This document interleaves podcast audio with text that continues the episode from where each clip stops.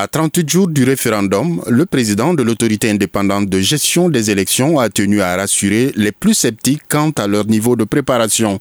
Il se félicite d'ailleurs du niveau d'implantation de l'organe qui est à ce jour, selon lui, à plus de 90%. Il espère compter sur l'État qui viendra en appui aux besoins.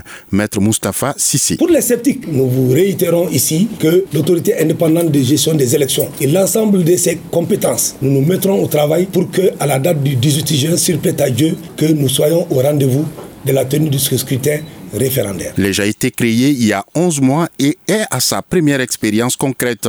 Au regard du délai et surtout du niveau de retrait des cartes biométriques, le président de l'EJ n'exclut pas le recours à d'autres alternatives complémentaires. Maître Mustafa Sissé. Compte tenu des délais et du contexte dans lequel nous sommes, les cartes d'électeurs vont continuer à être éditées, distribuées, mais au moment de la tenue du scrutin référendaire, vous conviendrez avec moi il va falloir effectivement réfléchir et nous sommes en train d'aller vers l'utilisation des cartes d'électeurs qui vont venir être complétées par des éléments d'identification nationale que nous connaissons, les pièces d'identité légalement reconnues en République du Mali qui permettent d'identifier l'électeur. Selon le président de l'autorité indépendante de gestion des élections, il est aussi difficile d'aller au scrutin sur la base du nouveau découpage électoral.